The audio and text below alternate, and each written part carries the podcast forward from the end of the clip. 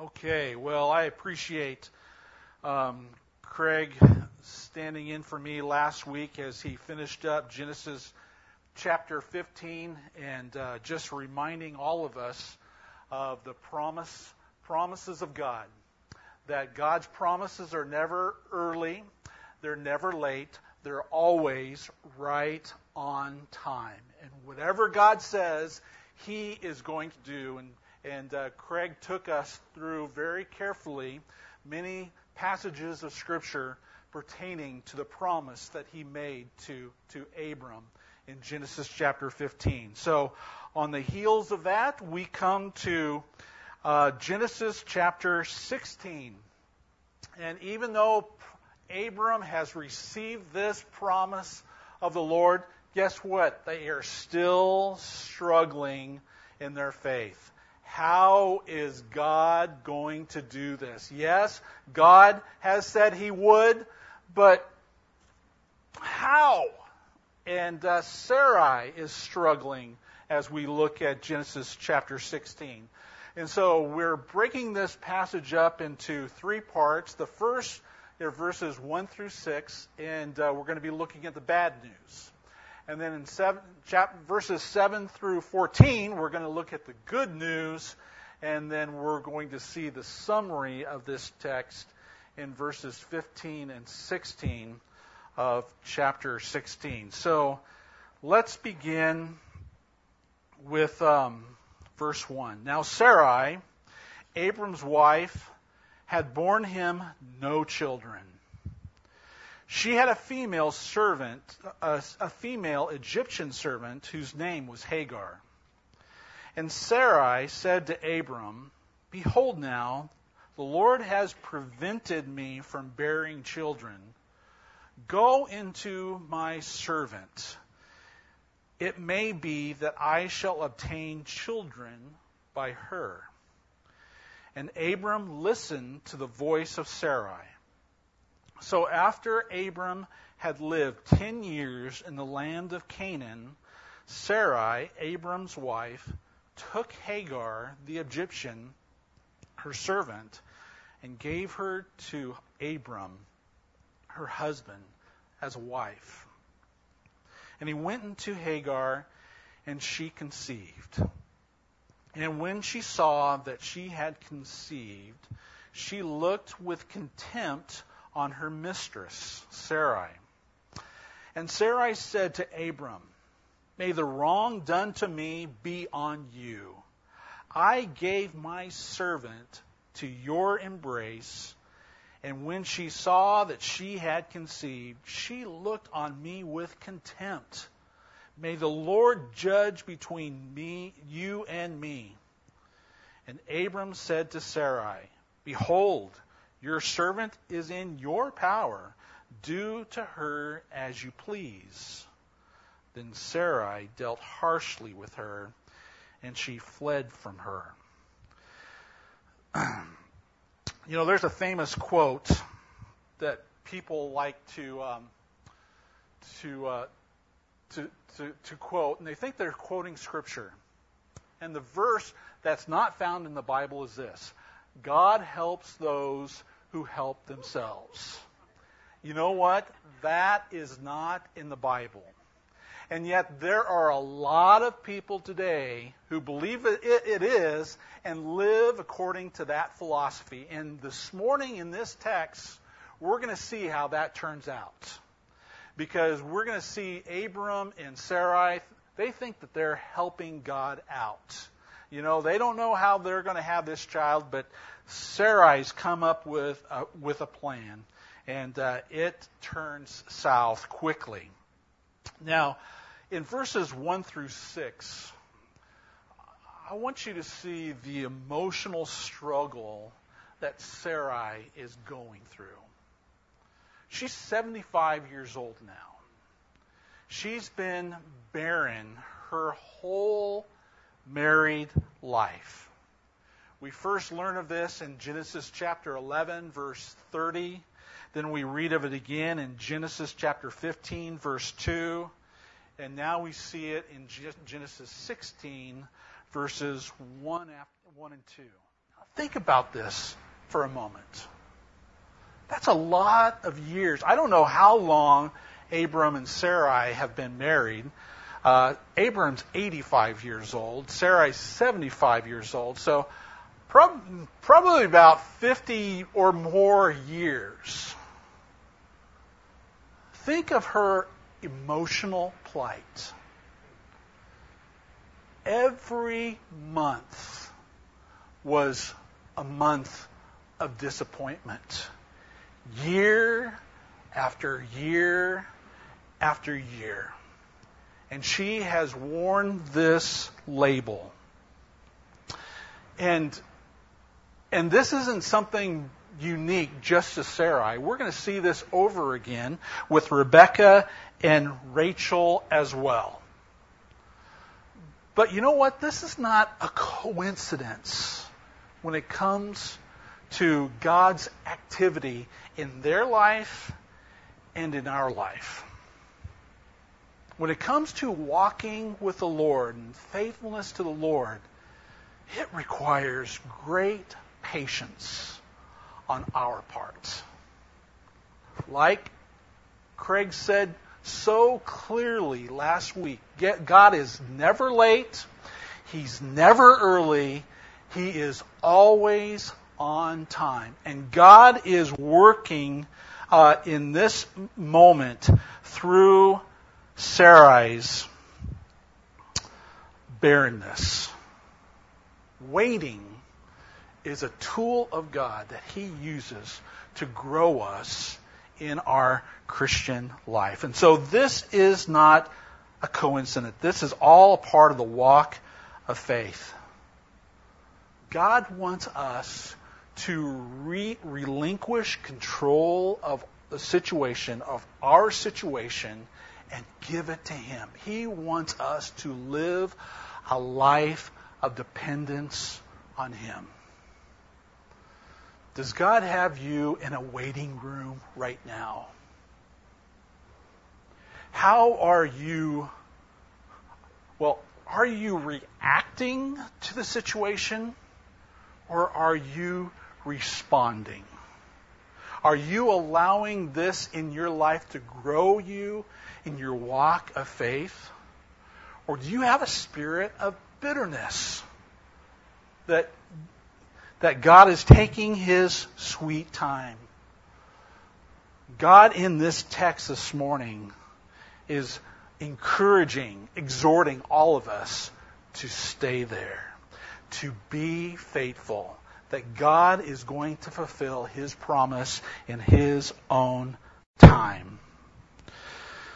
So as we look at the first six verses, we see uh, Sarai's desperation that turns into human faithlessness. Again, she thinks that she is going to figure, she's going to help God out.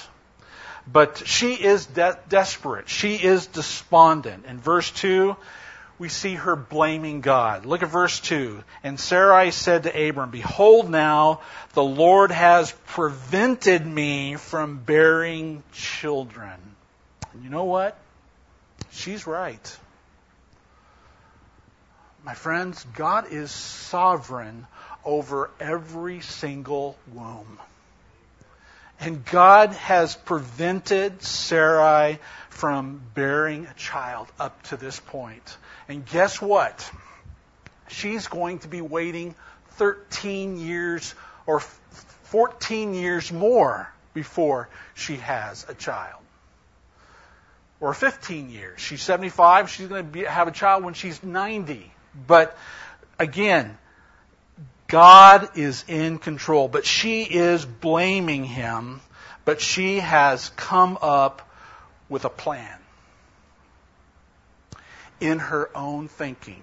Okay, we, we saw this in Genesis uh, chapter 13 when there was a, a famine, chapter 12, when there was a famine in the land, and, and uh, Abram took his family to Egypt.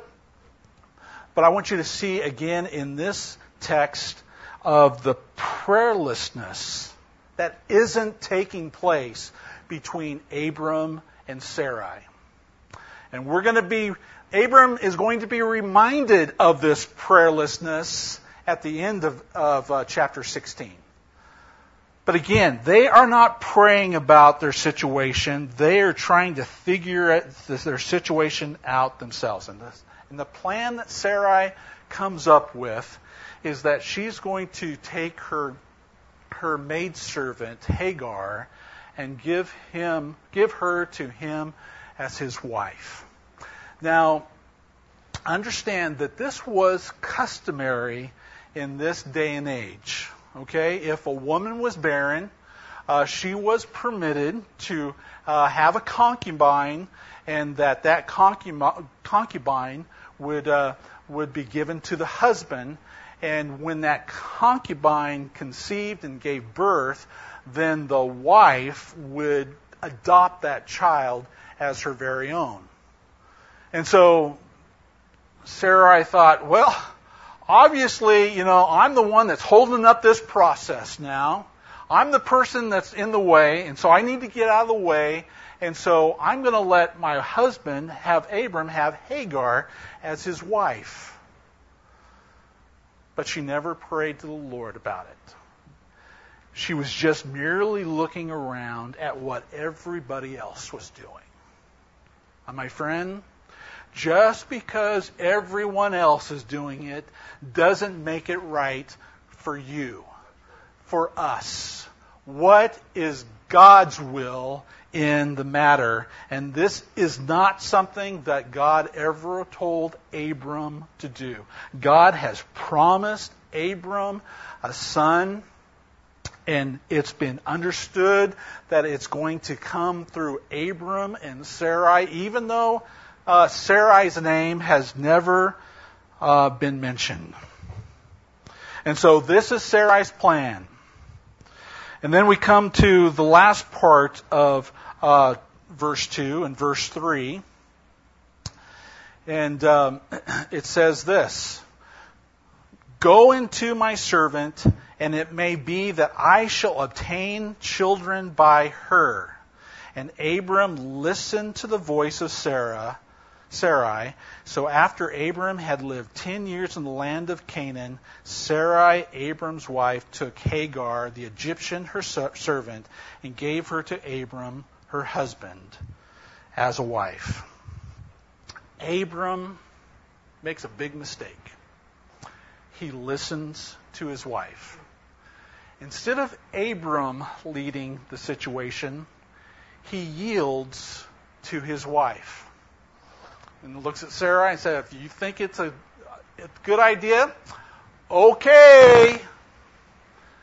It's kind of reminiscent of Genesis chapter 3, isn't it? When Eve told Adam, Hey, this fruit, it looks pretty good. It tastes pretty good. Have a bite. And here we see passive uh, Adam uh, following his wife's lead and it does not turn out well. And we see the same thing in this passage of Scripture.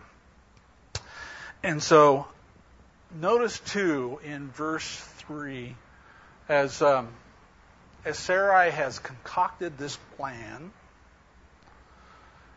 and her husband agrees, Sarai takes Hagar and I'm sure it was a painful decision and gives Hagar to Abram as Abram's wife. How gut wrenching that must have been. Here Sarai had been faithful to her husband all these years, and Abram had been faithful to his wife Sarai. And now Abram is going to take on another wife and have relationship with her.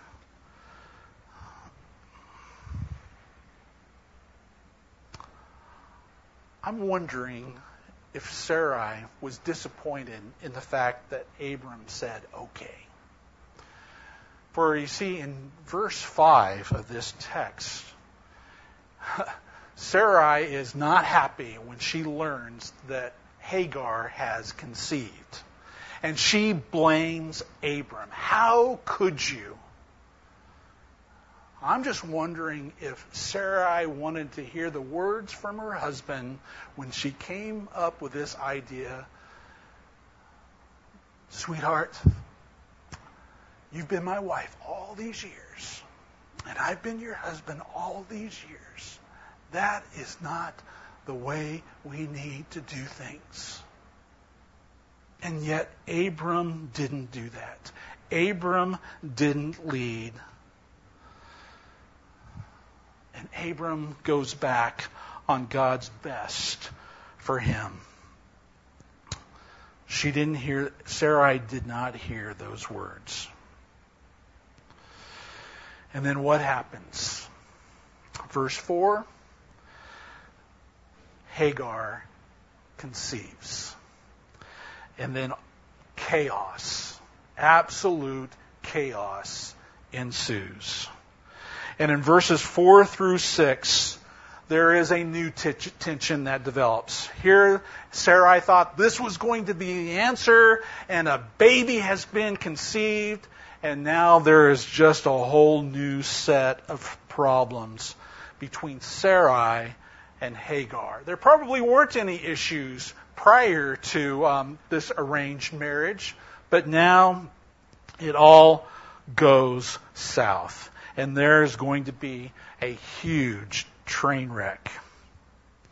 And the Bible says in verse 4 that Hagar despises Sarai. I wonder how she had despised uh, Sarai. I'm wondering if she felt um, fulfilled, complete, uh, one up on Sarai. Look at me. I was able to conceive, and here you've been Abram's wife all these years, and you're still barren. And and Sarai felt this in her spirit as Hagar looked at her. and then we see in verse 5 um, that Sarai blames Abram. Look at verse 5. And Sarai said to Abram, May the wrong done to me be on you. I gave my servant to your embrace, and when she saw that she had conceived, she looked on me with contempt. May the Lord judge between you and me. Sarah is saying to Abram, Abram, this is your fault. And I'm sure Abram's looking at his wife like, uh, you know, eyes as big as saucers, you know, like a deer in headlights, and uh, think, this was your idea. And yet Sarai is blame, blaming Abram, and you can't help but think that, yeah, this is Abram's fault. He acquiesced. He didn't lead, and he just said okay to his wife. Abram knew better.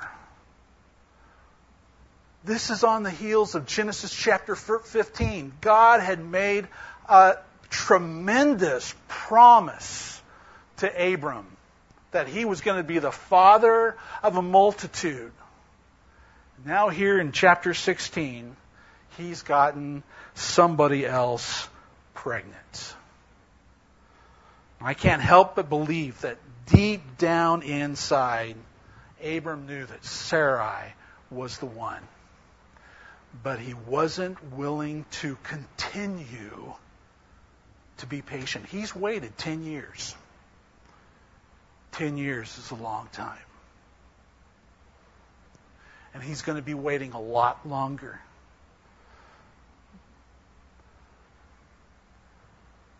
But this is the story of Scripture and how God works in his children's lives. And so Sarai says, May my wrong be upon you. And she is probably right about this. And we see in verse 6, again, Abram's passivity. Look at our father of faith, church in all his passiveness. But Abram said to Sarai, Behold, your servant is in your power. Do to her as you please. He pawned the whole problem off on his wife. Rather than becoming a, a, a mediator and trying to work out this situation, he tells Sarai, Hey, she's your problem. You figure it out with her. And when Abram did said that, did that, it did not go well between Sarai and Hagar. The Bible says then Sarai dealt harshly with her, and she fled from her. That word harshly is the same word used uh, for the Egyptians' treatment of the Israelites in uh, in Egypt uh, as uh, the plagues were coming, and Pharaoh turned up the heat and made life much harder for the Israelites. This is how Sarai is treating uh, Hagar. And so this church is what happens when you live by the philosophy God helps those who helps themselves. You know, you can choose your sin. A wise person once said, You can choose your sin, but you can't choose your consequences. And there are great consequences that are following um, this decision by Abram and Sarai that we are still dealing with today. You know, we live in a world that has raced ahead of God at breakneck speed because this world thinks that they know better than God how to make decisions, what's right for people. And because of that, there are young innocent lives being destroyed physically, emotionally, and spiritually. And yet, there are a lot of pastors today who are remaining passive, not saying anything, or having um, convinced themselves, well, People are just sinners and they are just going to make sinful decisions. I don't think the church, that God wants the church to be silent on the issues that are taking place in our culture today. The Bible says that as Christians, we are salt and light.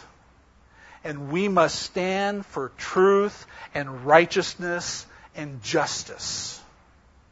And not be silent, not be passive, not acquiesce, and just fade into irrelevancy. We need to stand for the truth. God doesn't make any mistakes, church. And when we follow His way, His truth, His righteousness, you know what? He sets the captives free. And we need to proclaim that loud and clear and not be ashamed of that. And that is part of the gospel story. Part of the gospel story is, for all have sinned and fall short of the glory of God. And we need to confess our sin. We need to fall on our knees and say, God, you have the better way. You have set the standard. You don't make any any any uh, you don't make any mistakes. And even though I'm struggling as much as I am uh, with with what's happening in my life, I am going to trust you. People come to that point of decision in their life, their life changes. Their life is set free, and as people of God, we can't afford to sit around in silence. We must be people who speak the truth. Abram didn't do that. Abram looked at his wife and the and the, the decision that she had come to, and he said, "Okay." And we've been suffering ever since. Here in verse 6, when Ab- Sarai conceived, all chaos ensued.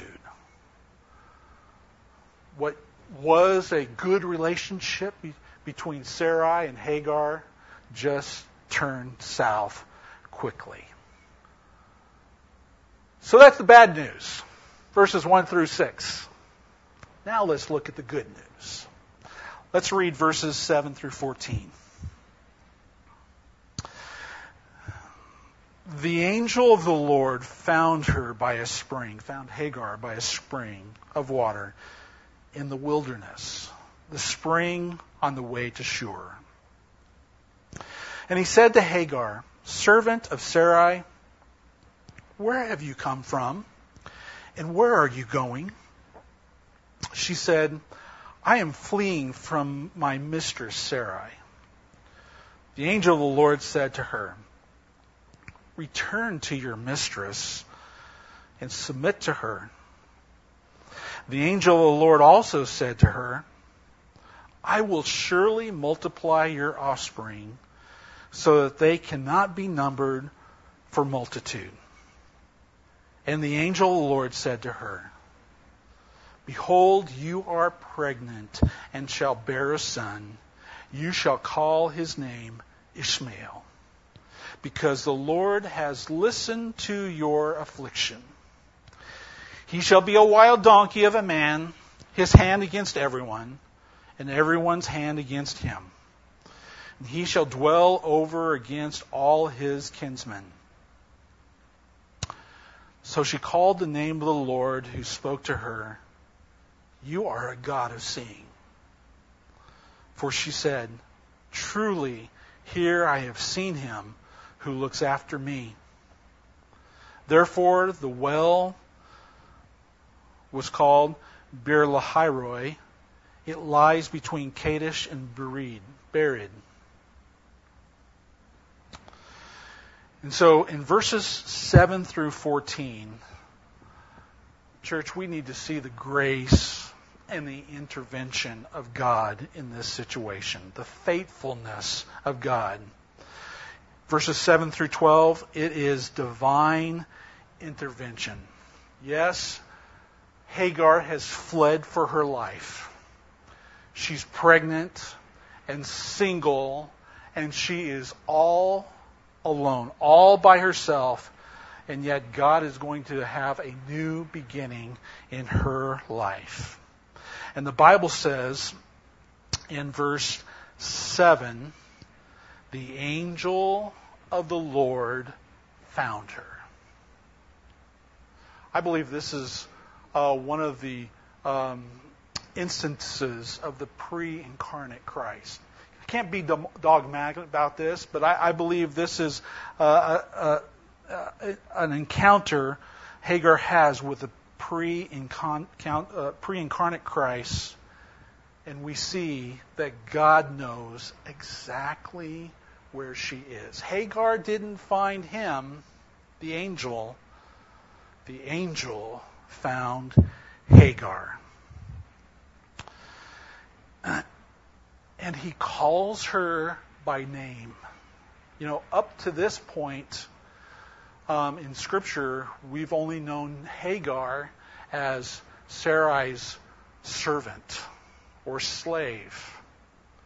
But here in this passage of Scripture, the angel of the Lord addresses her by name. That's our God. God knows her name. God knows where she is. She was in the wilderness all by herself. And the angel finds her and he calls her by name. I want you to know, friend, that God knows your name as well as you wait on the Lord. She's Hagar. And this angel of the Lord wants to engage Hagar in conversation. He asks, Where have you come from? Where are you going? And she, she tells him. She tells him the, the, the struggle that, that she's had. And then God tells her something very difficult. He says, Go home and submit yourself to your, your um, to Sarai. Serve her. Have the right attitude as you go back.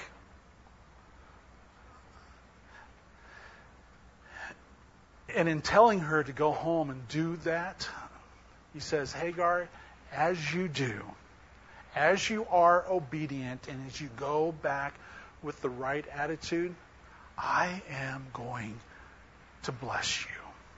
As hard as that was, as difficult as that is,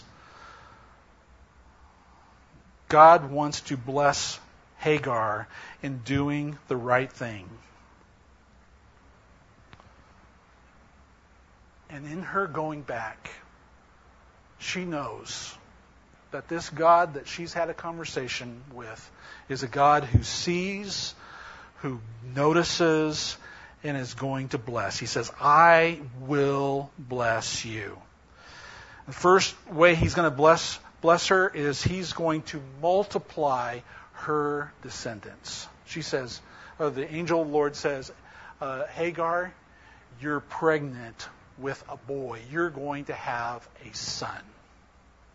And you are going to name him Ishmael, which means God hears. You know what that means?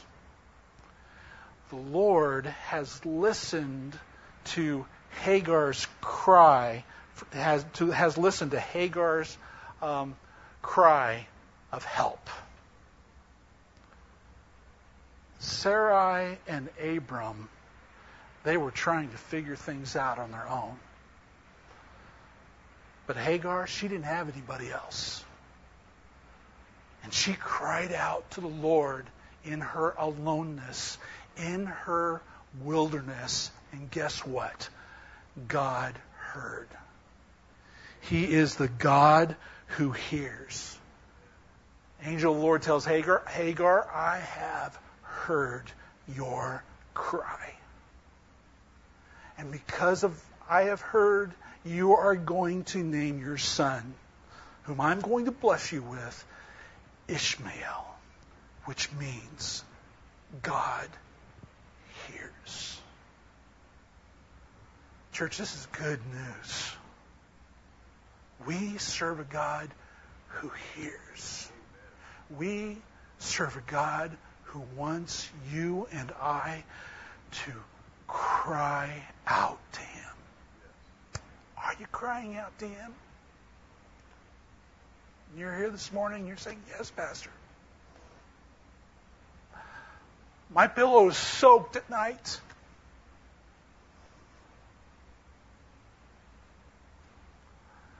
God knows where you are. God knows your name. And God may not have corrected the situation yet, or answered your plea, or answered your cry but continue to wait on the Lord. For Him to build that dependence in your life upon Him. God is growing you in the waiting. And I know patience is so very hard, and I am speaking, I am preaching to myself. But this is where God would have you to be. This is where God had Abram and Sarai to believe. And the angel of the Lord answered Hagar's cry.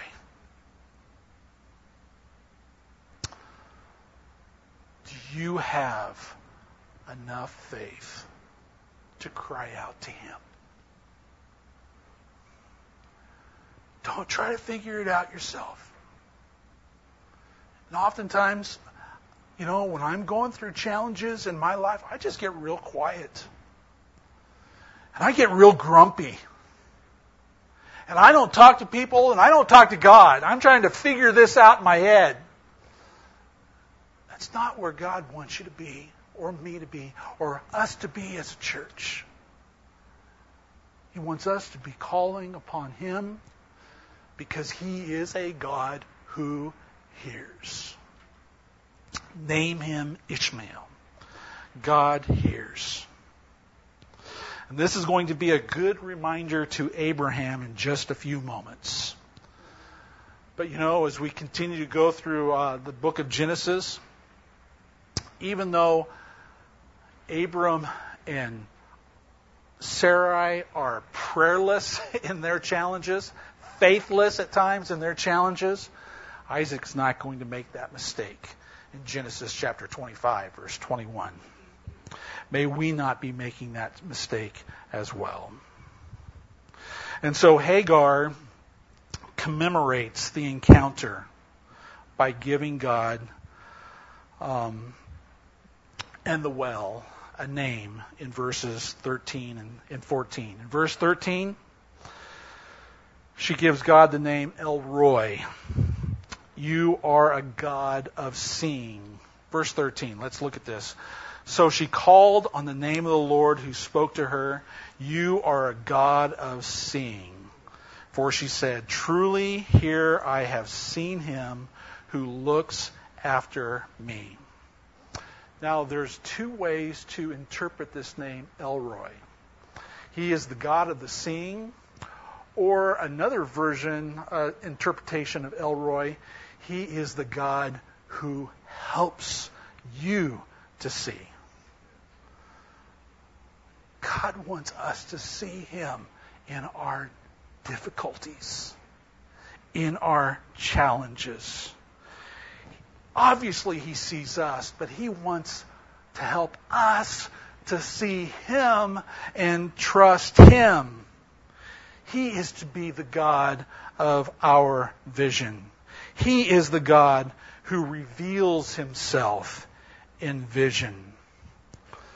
And she says, Truly here I have seen him who looks after me.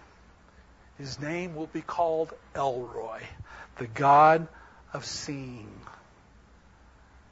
Now, just a, a parenthetical, just a note here. This is the only time in Scripture where a person has named God.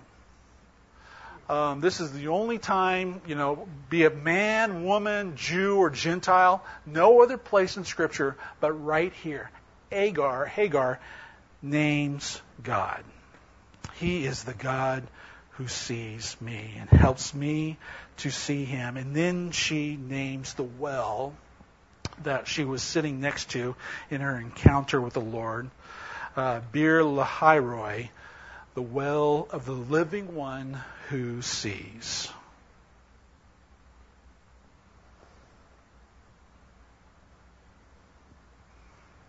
When you walked into service this morning, did you feel like you were a Hagar? Nameless? Ostracized? Maybe you're a single parent? Maybe you're a victim of somebody else's sin? Be encouraged this morning, friend. God knows your situation. And He is there for you. And if you will call upon Him, if you will cry out to Him and Him alone, He is the God who hears. He sees you in your wilderness. He knows your name. He knows your story. He can hear your cry if you'll just call out to Him. And then in verses 15 and 16, we see the summary of this text. She goes back home. Verse 15 says, And Hagar bore Abram a son. And Abram called the name of his son, whom Hagar bore, Ishmael. Abram was 86 years old when Hagar bore Ishmael to Abram. You'll notice in both those verses that Sarai's name is not mentioned. Yes, she goes back home. Yes, she submits herself to Sarai, but it doesn't get any easier. In fact, it's going to come to a head uh, 13 years later in Genesis chapter 21. But here Sarai had this plan that Hagar was going to um, give her a, uh, give her a child, and yet Sarai is not mentioned here in this passage of Scripture. She has rejected Hagar. She has rejected Ishmael. This is Abram's son. Sarai does not adopt Ishmael.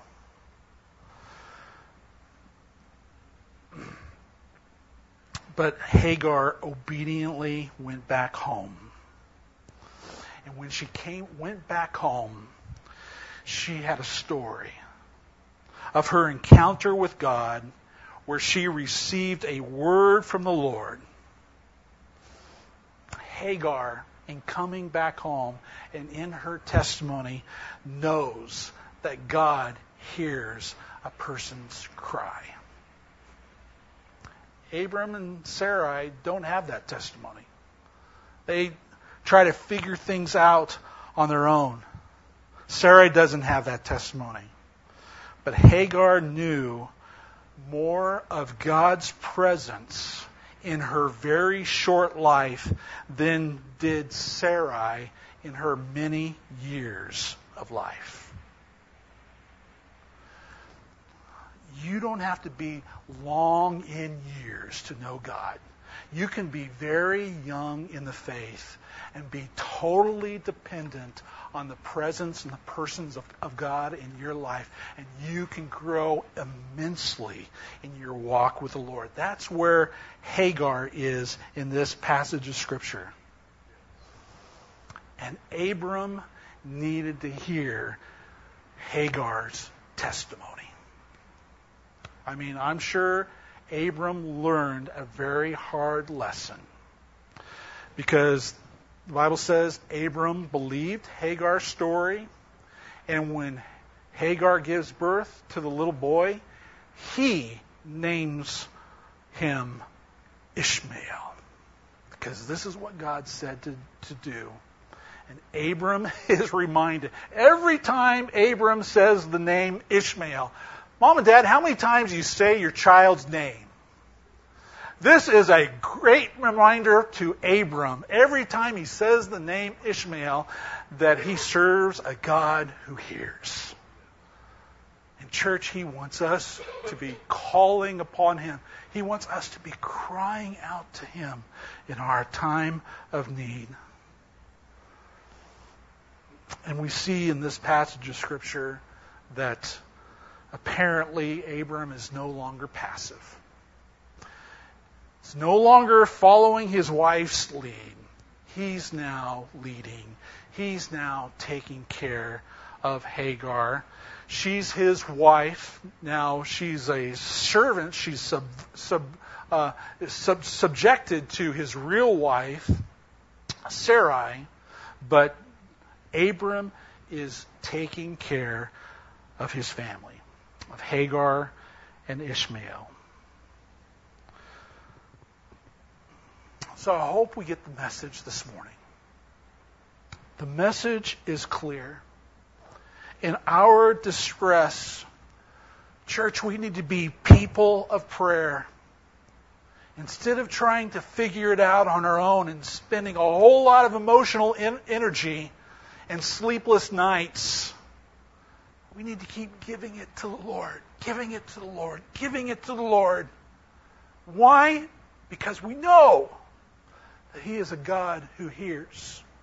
And He is going to help you see Him in your situation. His name is El Roi, the God who sees, the God who helps us see. And we learn this from an Egyptian maid servant. Someone who's been ostracized, someone who's been on the outside. And yet, God has t- taught us so much through Hagar's life. And so, my encouragement to you, church, if you hear his voice, and I don't know about you, but I believe God has plainly spoken through Genesis chapter 16 this morning. And we need to apply it to our life. And if you hear his voice, harden not your heart. Let's pray. Lord, thank you for the truth of your word. God, help us to be faithful to you.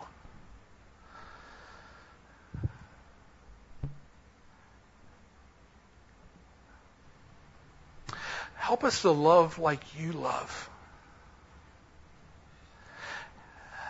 Help us to be truthful like you are truthful.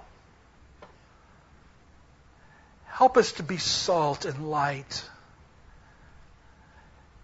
and not passive and silent and let the world lead. God, help us to be your ambassadors. God, I know that there are people in this service, people who are watching online this morning, who feel like Hagar. And they've fled a difficult situation. And God, they don't know what to do, and they don't have anybody to lean on. Well, help them to know that they have you. That you are a God who sees their situation. And you are a God who are, who's going to help them see you in their situation. You are the God who hears our cry. There's only one God. That is Jehovah God. That is Yahweh, the living God, the eternal God, the God that gives us hope. So, Lord, if those Hagars who've come into this service this morning, God, you've spoken to their hearts. May they leave this place this morning with great hope knowing that you go with them. God, use this time of invitation as we worship you.